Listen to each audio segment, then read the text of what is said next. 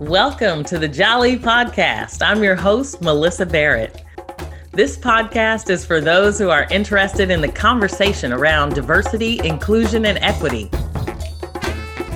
Each week, I'll be interviewing a guest who has something special to share or is actively part of building solutions in this space. Let's get started. All right, this week I have the absolute pleasure uh, with the following people that have joined me this week Chuck Lockard, John Short, and Marco Lindsey. Thank you all so much for being here. Thank you for your invite. Thank you. Yes, I'm excited to talk to you all because I think everybody is always kind of looking at recruiting as part of their strategy for diversity, equity, and inclusion.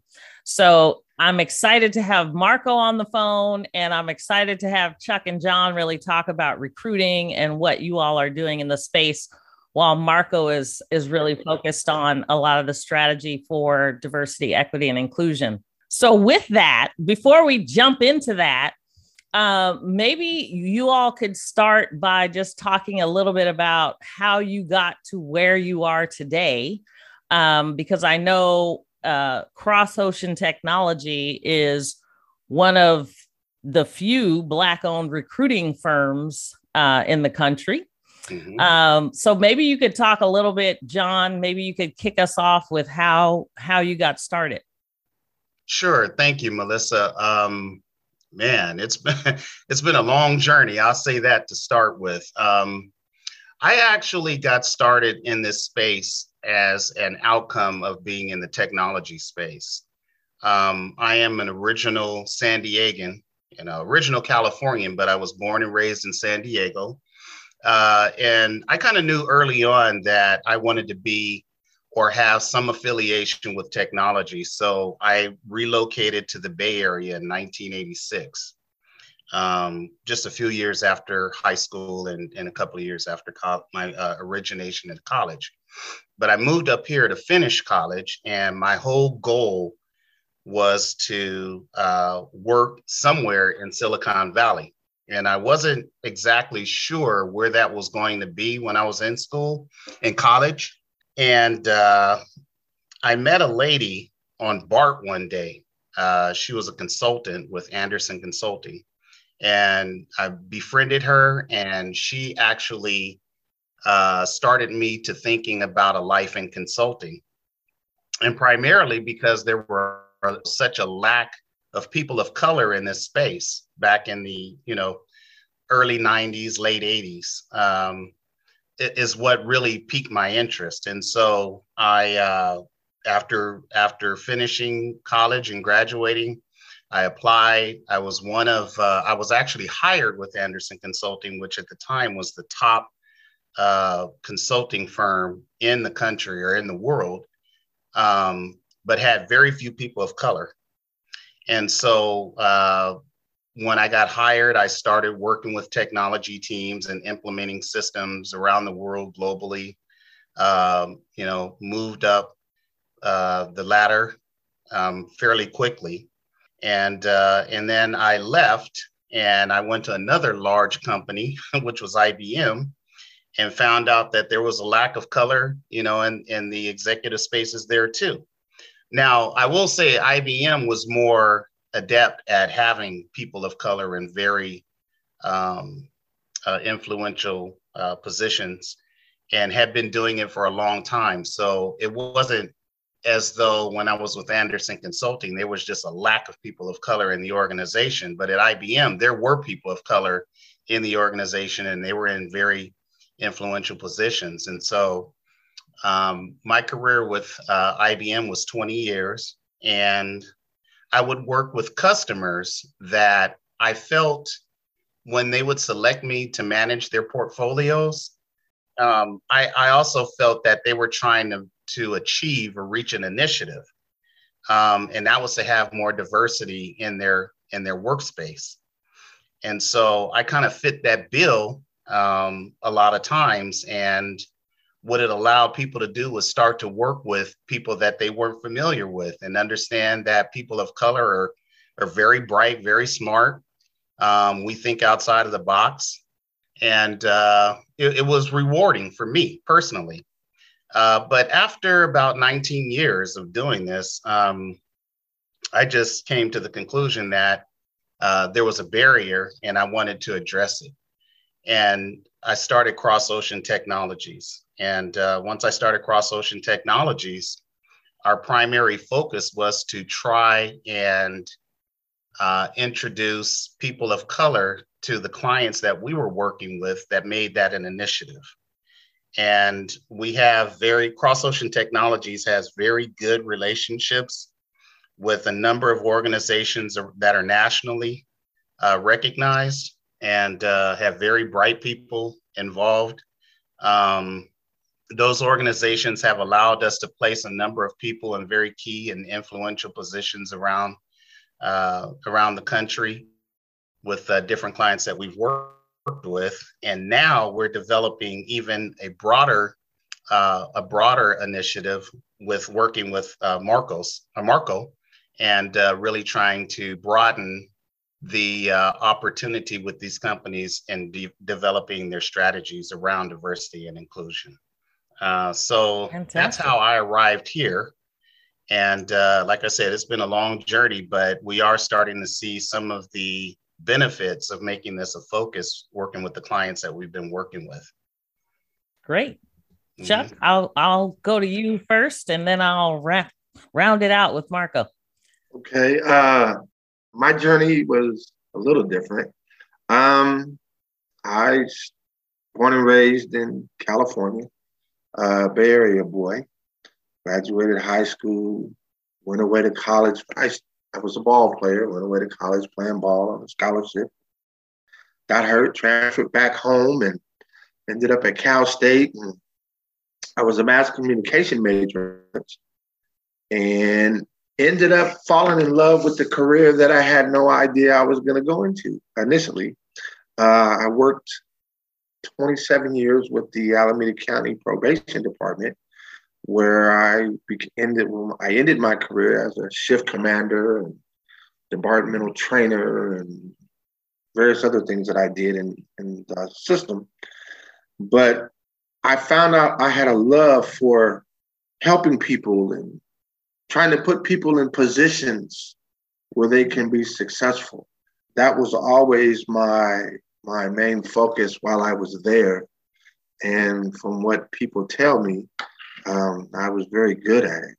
I retired from there maybe five years ago uh, and began working at, with a residential program, wait a minute, residential treatment facility where I was the program manager and moved on to a, trainer and compliance manager in the transportation industry. And COVID came. And when the COVID came, I had was that was the end of it closed our business with MV. It closed my division. And I happened to have a conversation with a gentleman named Tony Quincy, who I've known for some years, who introduced me to John Short and next thing I know, I'm with Cross Ocean. Um, and it kind of doing what I do with regards to recruiting, it, it it it ties in with everything that I that I did, just in another just in another vein.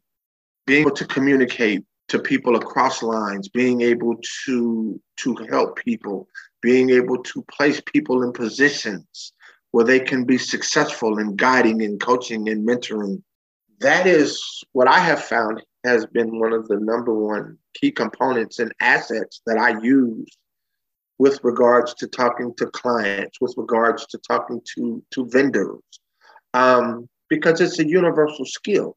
Either you have it or you don't. And being just being in this position over the last, I would say maybe a year, it, it's caused me to, I always say I'm reinventing myself just in a new career, a new venture, and and I, I, I love it. And there's to me, there's no greater joy than when you work with somebody for a while and you first talk to them, and then they they're they're like, oh, I'm you really trying to help me get a job? You're really gonna place me in a job? And they end up getting the job. And the joy that they have and the sense of relief that they have. Now I, I it makes them feel whole. I can provide for my family. I, I have I have means to do things. It's it's a very rewarding experience that I that I truly, truly love. And it's fantastic. I'm not going anywhere. I'm sure I know all these people are picking up on all these on all the drops of in of gems that you guys are dropping with respect to conversations. I mean, even on BART, it you know, uh, and all of the skill set transfers and the reinventing yourself, which is awesome. So I want to pivot over to Marco and have him talk a little bit about how he got to where he is today, specifically with a focus on diversity, equity, and inclusion. Um, and how the the complement of what you're doing um, you know creates some sustainability when when DEI practitioners are really talking about recruiting. Thank you, thank you, Melissa. And thank you again for having us. Um, just just so you know, these two gentlemen on the call are people I look up to, and uh, the work that they do is inspiring, and so and is necessary. I'll just say I'm I'm a Bay Area native, born and raised in Oakland, California. Uh, was a chief of staff for many years um, at a local university. A chief of staff, the role is primarily work executives, right? You're advising executives. You're, you have you have to be the person to give them the feedback that nobody else will. You have to help them understand the strategy and help them um, in a lot of spaces, if you have uh, media executives on a, on a team, you know, you have a person focused on finance, first person on focus on operations, um, they stay in their lane, but it's the chief of staff that comes to bring them together for the total overall uh, purpose of the organization. So I did that for many years. That was my dream job.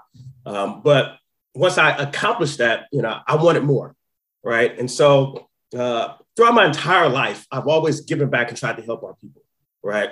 Um, what I know and I mean, you all know this, is that uh, people of color, we don't lack the ambition, we don't lack the drive, we don't lack any of those things. We just lack the opportunity, right? right. We lack the someone to, to vouch for us and get us in the door, like other cultures do, right? And so with that, you know, I wanted to leverage some of the opportunities that I have, some of the connections that I have to do more. And so at that time, I, I, I pivoted, retooled, went and got uh, diversity first certified. Um, you know, when uh, when uh, went to school back in Dallas uh, to do that. Came back here, and there's a, a few things going on. Uh, one, at the time, I was associate director DEI at UC Berkeley's Haas School of Business, the business school. Uh, but then also volunteer with an organization called the 100 Black Men of the Bay Area. Uh, something that we were doing, and we still do it to this day. Um, we host career fairs, right? And a lot of them are, are specifically focused on the tech arena. Um, we started off in 2016, and the first one was on non-engineering careers in tech, with the idea being that, you know, unfortunately, a lot of people who don't necessarily come from a lot of wealth and privilege, when they hear tech, they hear Google, they hear Facebook, they think coding. They don't realize there's thousands of other jobs at a tech company that you can do and make good money and not know how to code. And so what I want to do was expose more of our people to this information, right? And then also at the same time, tech companies will get in trouble for their lack of diversity. And so, because I had the connections in tech, uh, because we have the, these community connections, we wanted to bridge the gap. And so, we began holding these these career fairs where we would, you know, fill the room, and this is, you know, pre-COVID. Uh, we'd fill a room, and you know, it was Oakland Impact Hub at the time, but we did other spaces. Uh, let's just say 300 career seekers. We'd have about 15 different uh, recruiting organizations, and just talk to the folks about the jobs that they can fill that's within your organization. What we know is that we have a lot of people here, um, and I, you know, I'm in the Bay Area, but nationwide, um, who look like us and they're capable. And many of them are already doing the job, but they're doing it at a mom and pop. They're doing it at a brick and mortar. And they can do that same job and take those same skills to a tech company and triple their income, right? I'm a firm believer that we're, while we're in a capitalistic society, you know, if we're going to fight gentrification, I'm not necessarily sure we can legislate against it. If a landlord is going to take $5,000 from somebody from Indiana and I only have 500, I'm from Oakland, they're going to take the 5,000 every time.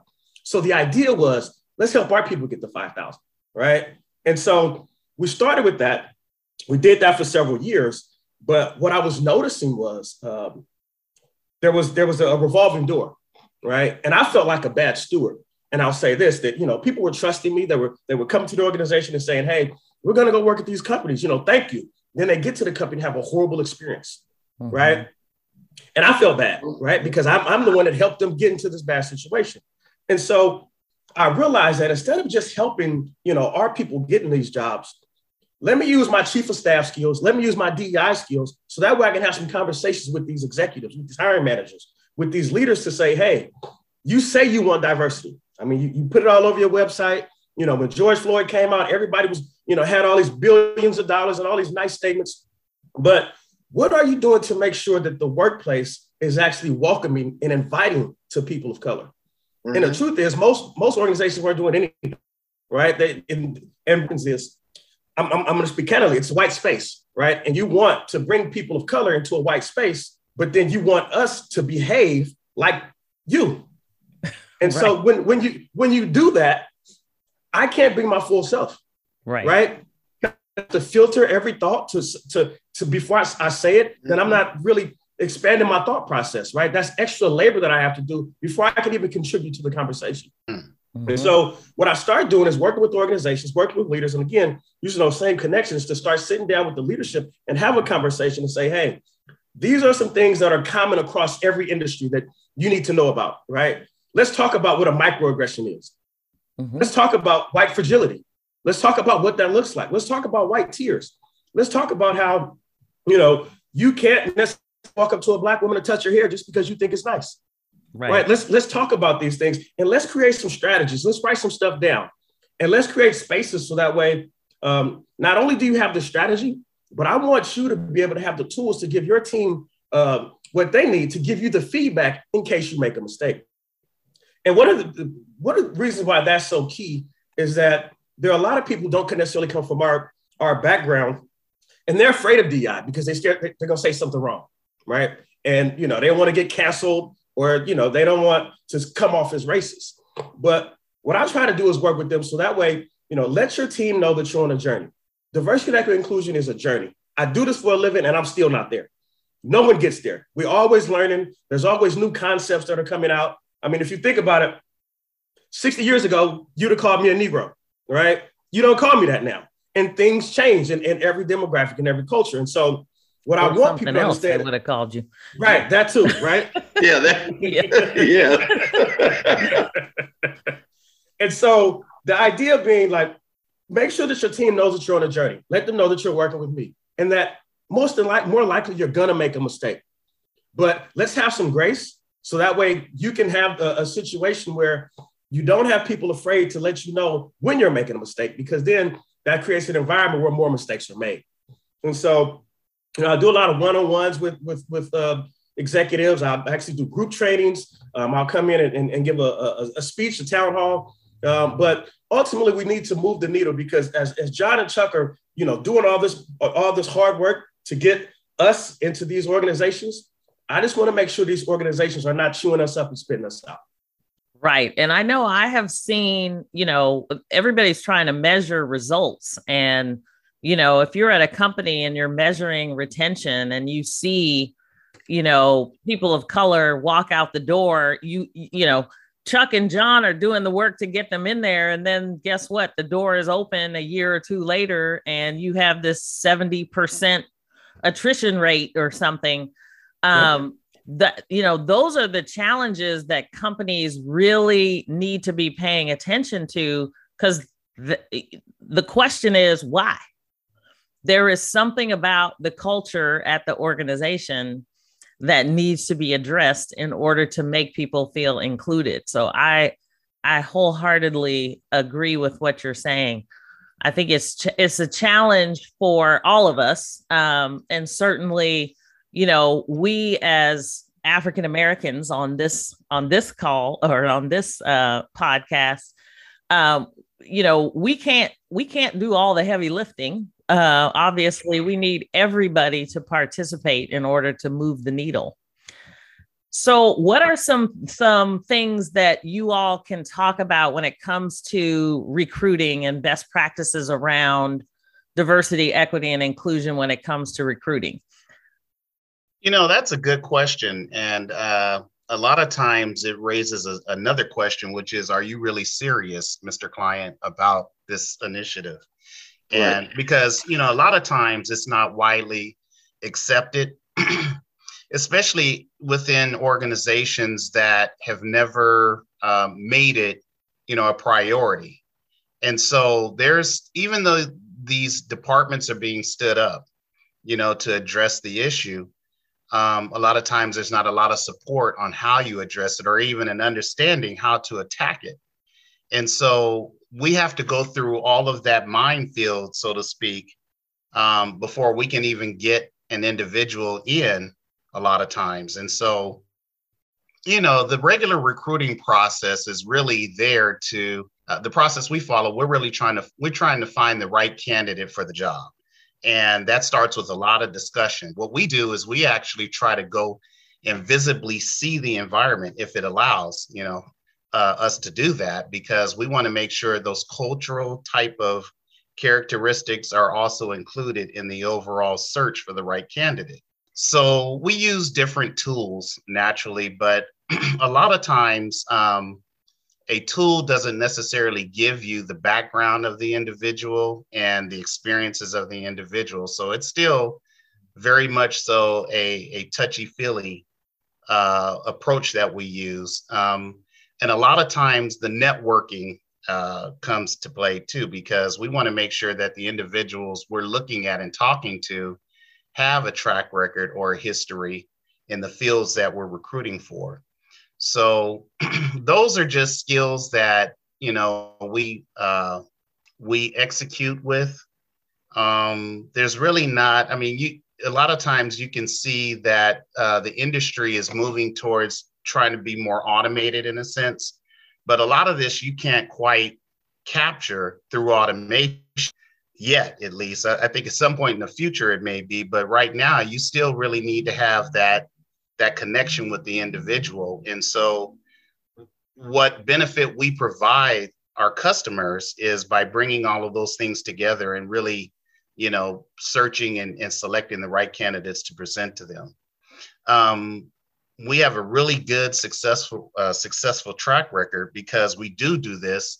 And you know we really try to uh, you know look at the individuals associations too. So we one tool that's being used um, that you know recruiters aren't really i would say it's not really part of their cadre of tools but social media tells you a whole lot about an individual today um, and we can go on their social media social media platforms we can go on their linkedin platforms you know all of the different platforms that exist and really start to have an image of that individual um, and a lot of times I'll tell people, hey, you know, we're going to introduce you to this client, but you might want to go out and look at your social media platforms and clean some of those things up. And you'll be surprised what you see, you know, a lot of times. At least I am. um, so, yeah, there's not like, you know, there's not like a whole new approach to recruiting so to speak, um, that's much different than it was 15, 20 years ago. It's really the associations and the you know the understanding of the candidates that you're introducing to your clients that's fantastic mm-hmm. so so then where does a um where does a company start because i think um a lot of times people will you know if i'm at a corporation and you know i have been at one for decades um a lot of times they you know they're thinking about their overall diversity, equity, and inclusion strategy, um, recruitment is kind of like the first thing that comes to mind. We need representation. We got to bring people in. We need to, you know, um, and one of the challenges is always about, you know, people who either already work there, um, you know, because retention certainly needs to be one aspect.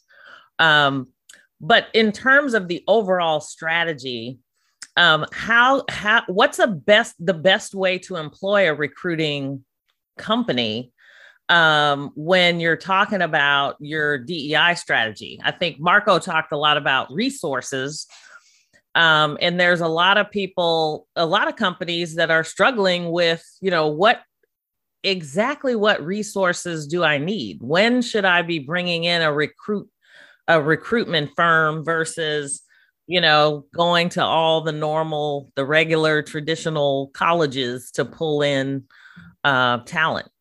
That's a good question too. Um, you know, a lot of companies when they embark on this initiative, um, they use traditional means to recruit and the traditional means are you know they'll put up an advertisement somewhere and they hope people are going to answer that advertisement and that way they find the candidate so what we do is we actually we go out and we look at your requirement and we go out and find that individual through our network um, if, if, it's a diverse candidate you're looking for.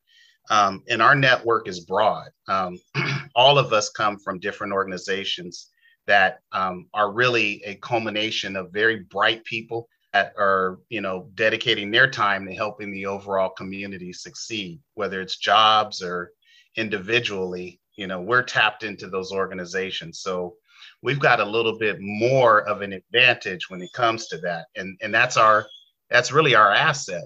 And so um, to engage an organization like ours is really not difficult. I mean we're you know we're on different platforms advertising but that's the benefit we're going to bring to you versus you following traditional methods and and just you know advertising your job and hoping the right person answers and that's why i asked you know all my clients are you really serious you know or how serious are you in in making this an initiative in your organization and so what as mark marco had indicated earlier what we started seeing was that you know, we go out and we find the best and brightest. Sometimes they move across country.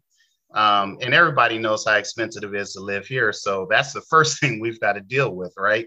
Um, but we get these folks and then they come in, and then, you know, we find out a month and a half later it didn't work. And so that's why I said, you know, we I want to find someone that really focuses on retention and sustainability in this space. And that's how we came across Marco um, and and the work that he's doing. So we're going to add that to our um, overall offering. We are adding it to our overall offering so that not only do we recruit the best person, but that person is then retained and make sure that we have drivers in place to retain them. Fantastic. Let's pause for a moment. We'll be right back.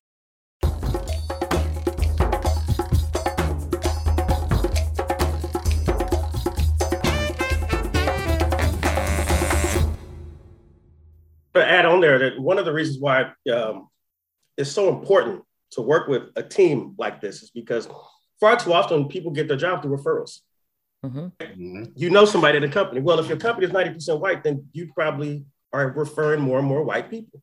So you're mm-hmm. replicating the problem that you're saying you're trying to get away from. And so you have to get out of yourself because you don't have those networks. And far too often, um, we see if recruiters looking at a resume, uh, sometimes it's, it's, the small things, right? It's like, oh, you on a rowing club? I was on one club too. And that's what sets them apart. Mm-hmm. Oh, you were in this fraternity? I was in that fraternity mm-hmm. too. Well, again, you're just perpetuating the same problem because you're getting more people like you within the organization. And you're saying that you want diversity. And I'll just say, you know, you talk about best, best practices. I got a couple I can throw out there, but a worst practice far too often when you talk about DI initiatives is organizations routinely go to the black people within the organization and say, fix the diversity problem.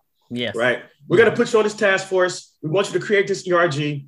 And one, this person, let's just say, is a coder. They don't, they've never created, you know, a group, but you're going to tap them because they're black and they're in the demographic that you're looking for. But then also, far too often, they're not paid for it. Right. So it's like do your day job. You, you need to hit these numbers. But then, in addition to that, we want you to create this whole council and do all this other stuff as a volunteer. And you know that's just a tax that black people and brown people shouldn't have to pay. Your organization created the problem. We're here trying to solve the problem. We want to help, but don't make me help for free. I, I got I, I want to eat too. I you know I like food. I like my lights being on. You know, so you know make sure that you properly cons- uh, compensate people and that you're reaching out and finding firms that specify in this. Don't go to somebody in your organization that doesn't do this. Their, their job is, is marketing, their job is sales, their job is not recruitment. And that's why you have John and Joe. Yeah. I love it. Melissa, I, just in my even in my pre, even in my pre, my previous profession, um, very similar.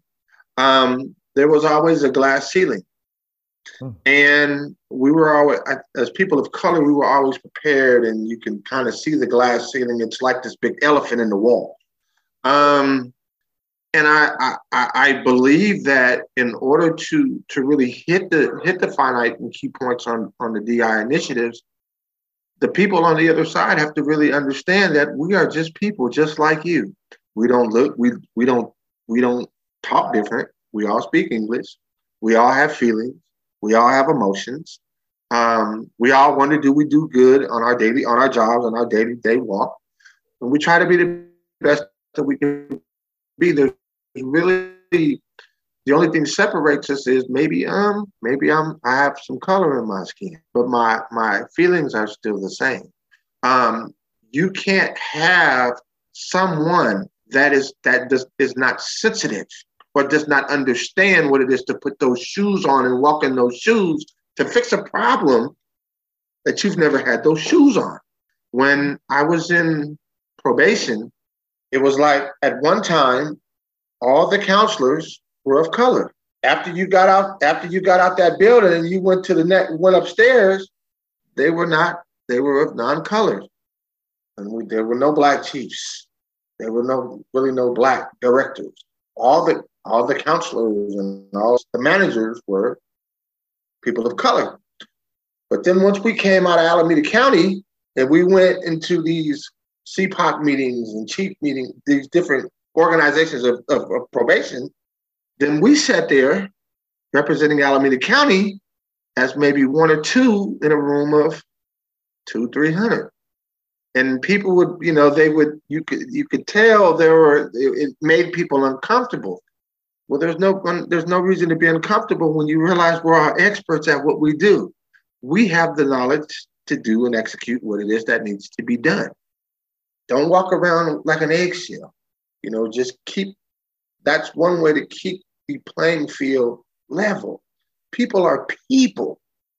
When, when we look at people as people and judge them on the performance of their duties, not the expectation of they're going to do this because they're this color or they're that color.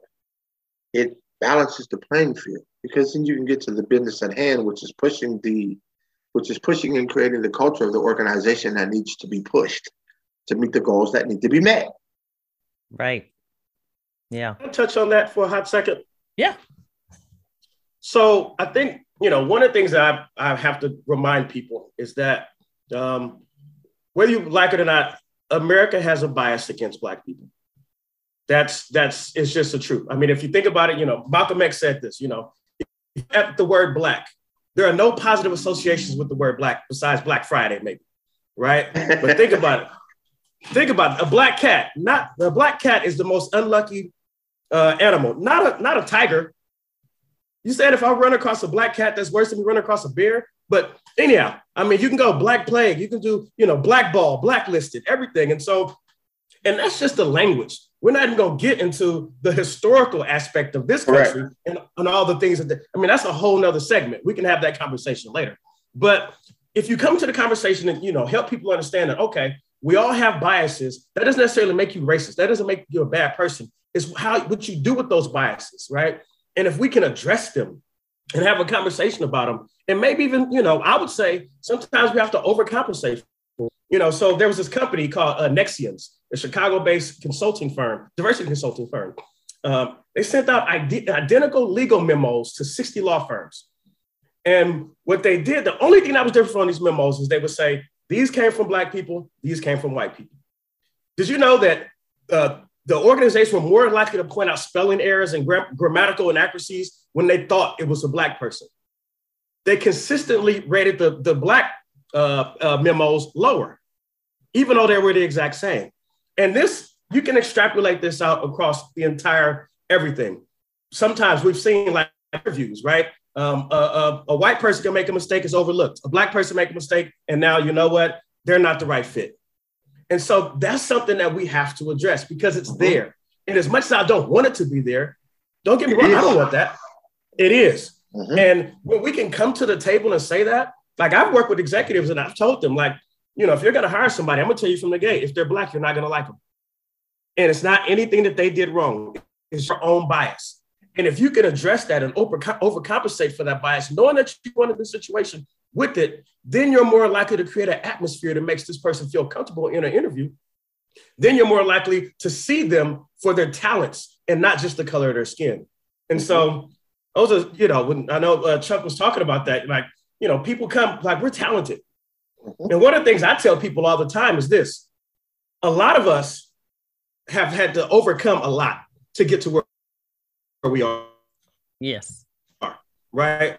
You know that, you know, we lead so many areas that are bad, right? And we're last in so many areas that are good, right? And just that's the way the America's set up. And what I always tell people is if you get to a space where you have a, a, a white candidate, I'm gonna speak candidly, and a black candidate, and they're going for the same position, and you're wondering, I promise you the black candidate has to do, go through a lot more to get there. Yeah. So it's, it's really not even a test. I mean, it's not even it's not even close because we didn't, you know, we didn't all all have the trust funds. We didn't have the uncles to to put in a good word for us, right? We didn't have the the, the tutoring, you know, from a from a Harvard person, you know, all our entire lives. We have to struggle. We have to create solutions. We have to figure stuff out.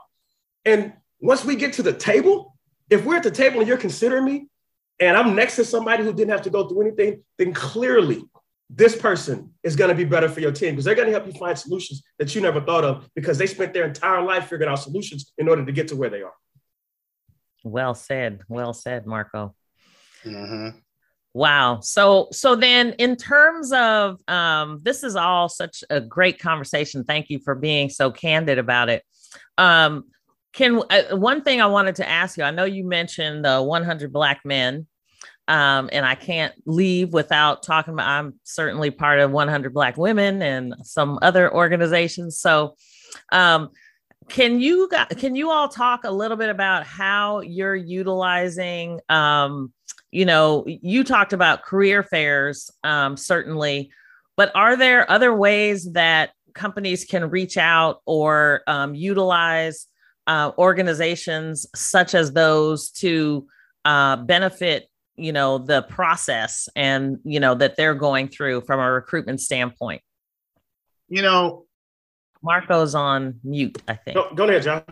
Yeah i was going to say um, companies can reach out to organizations like the 100 black men here in the bay area um, on certain initiatives that involve people of color right? And the organization itself is in the community. Um, we're looking to advance our, you know, causes um, and help improve and and make the community prosper.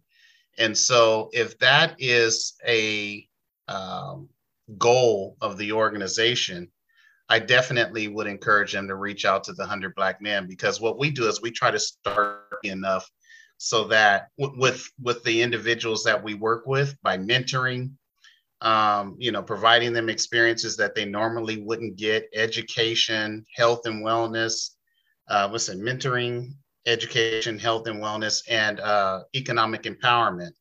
Those are our four initiatives in the 100 black men.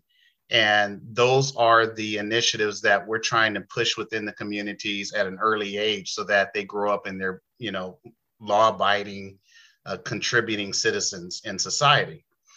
So we have our hands in that pot. Um, and organizations can benefit from that by hiring or you know working with individuals within those circles that we we work with um, we do have a uh, we have a program right now that we're developing which is really to help people within the communities uh, get opportunities to get you know jobs with some of these type of companies we're talking about. And we're acting as a bridge or a liaison between the communities of color and those organizations. Um, the goal ultimately is for them to get higher and then you know be able to carry those experiences back with them um, to the community so that we can have you know a, a closed loop in a circle so to speak and, and continue to do that. Um, but you know, one of the things that uh, I think is a, another benefit for the organizations is that um, we're working and uh, preparing these individuals for lifetime, you know, success, not just in the moment, but lifetime success. And that's where, you know, the organization itself is, it consists of people who volunteer their time to give back.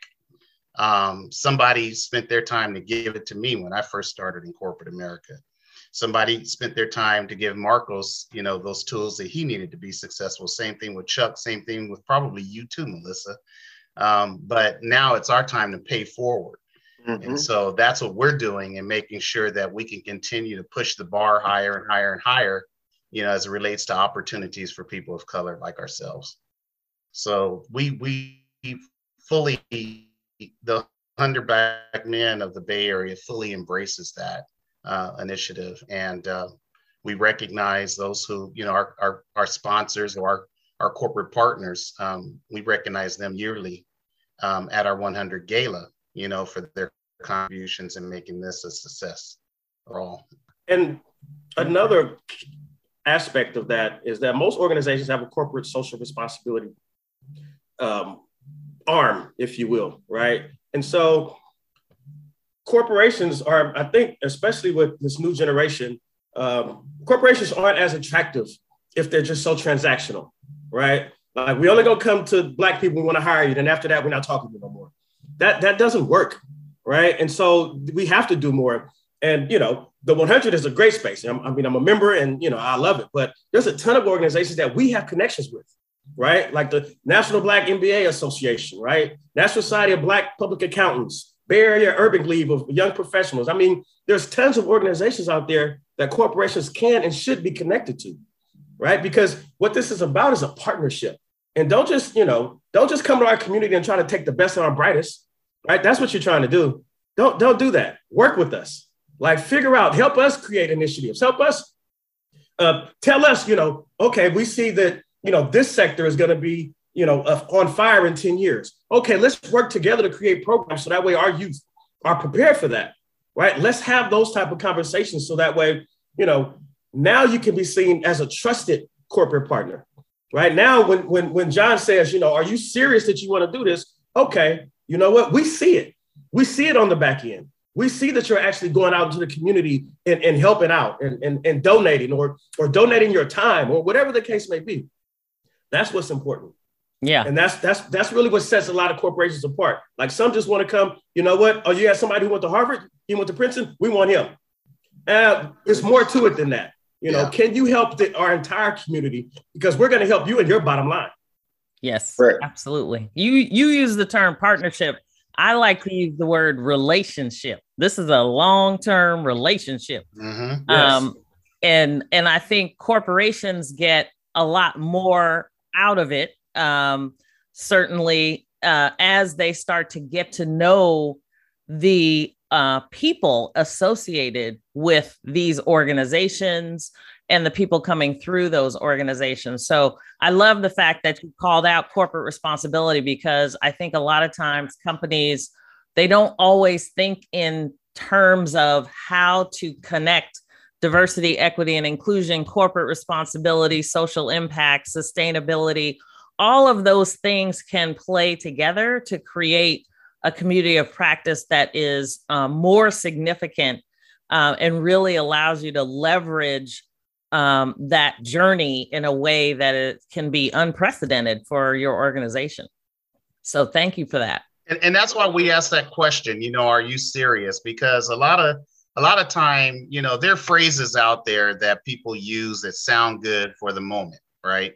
But this is truly a, a, it's it's cataclysmic in organizations. It's a it's a fundamental change because now what you're doing is you're actually using diversity um, in thought, in preparation, in you know your whole business approach. And it's all you know. If a business is not being innovative, it's gonna it's not gonna last. And so this allows you to become innovative by leveraging those different ideas when you create things or when you're actually you know trying to to push your brand further um, and so you know you got to be serious about doing that versus just trying to meet numbers. you know, and that's what you find a lot of executives trying to do is meet their numbers, get their numbers up.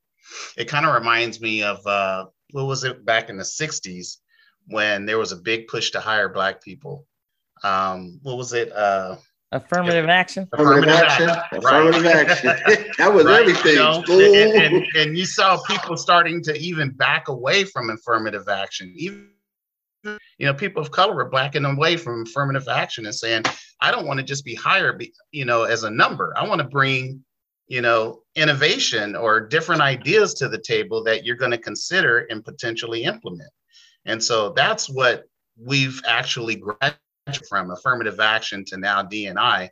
And I hope that, you know, when organizations decide to go, that they're really taking all of that into consideration because that's what we're here to help do. And that's what we're you know we be successful with you in that journey.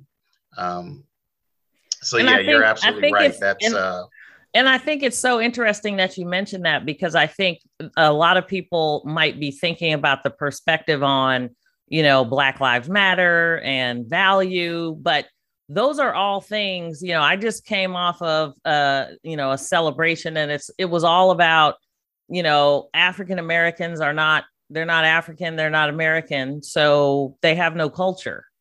Um, and that type of mindset, um, those types of things you're talking about with affirmative action, I'm only getting the job because of right. my skin color. That erodes the value, the very value that we bring to the table.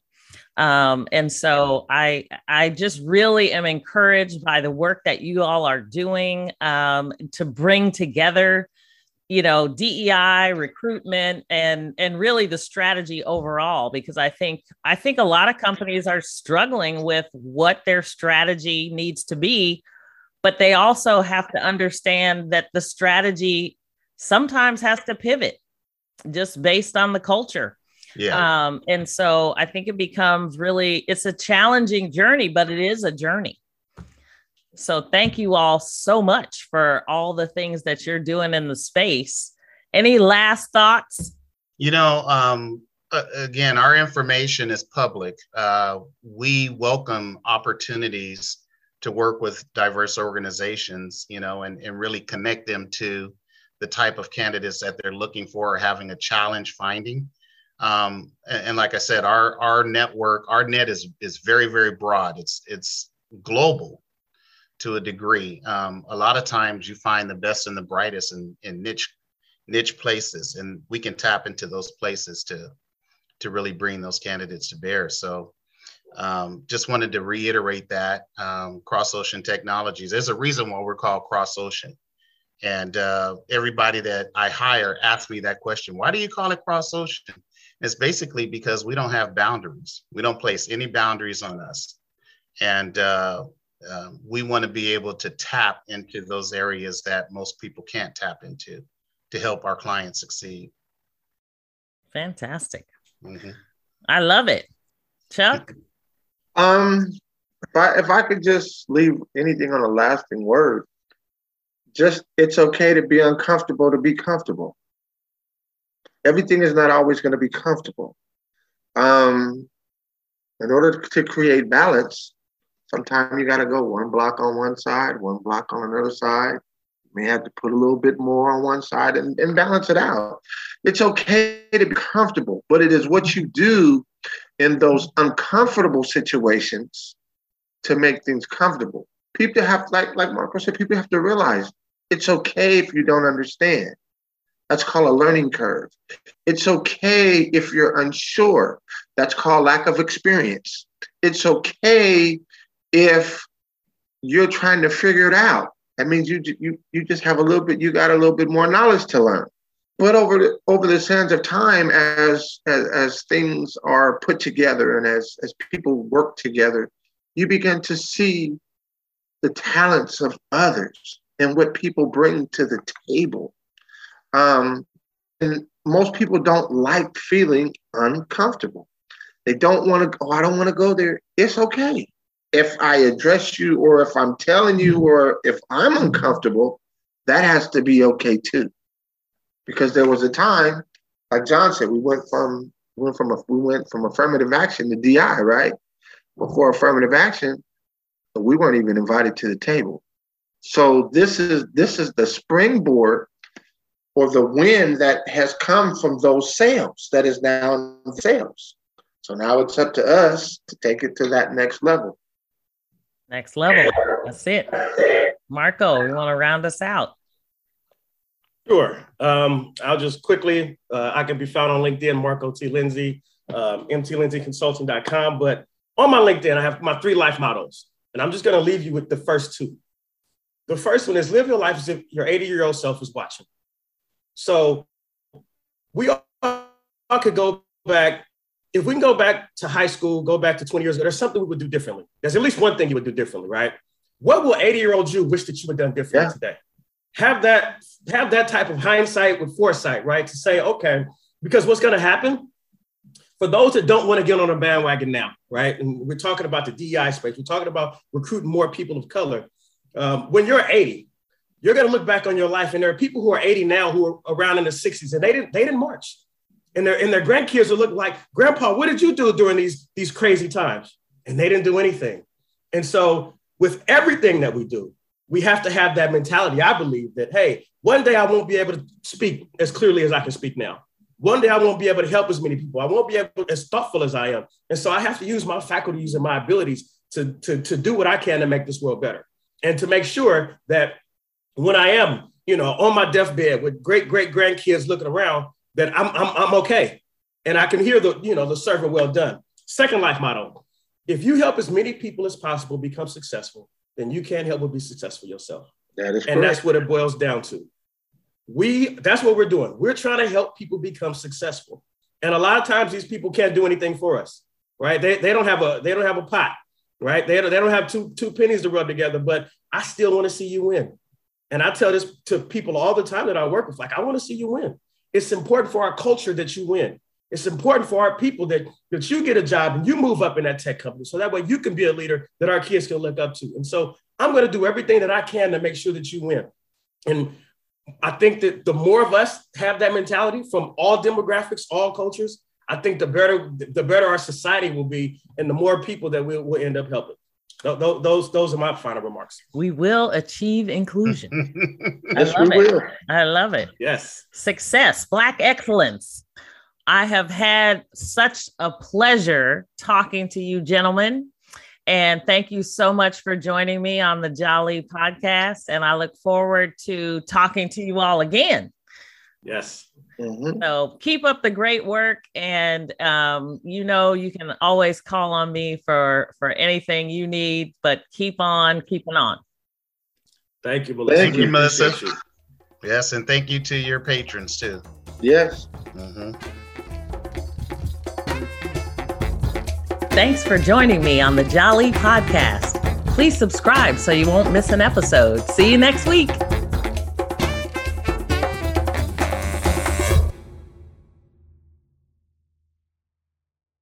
This podcast is a part of the C Suite Radio Network. For more top business podcasts, visit c-suiteradio.com.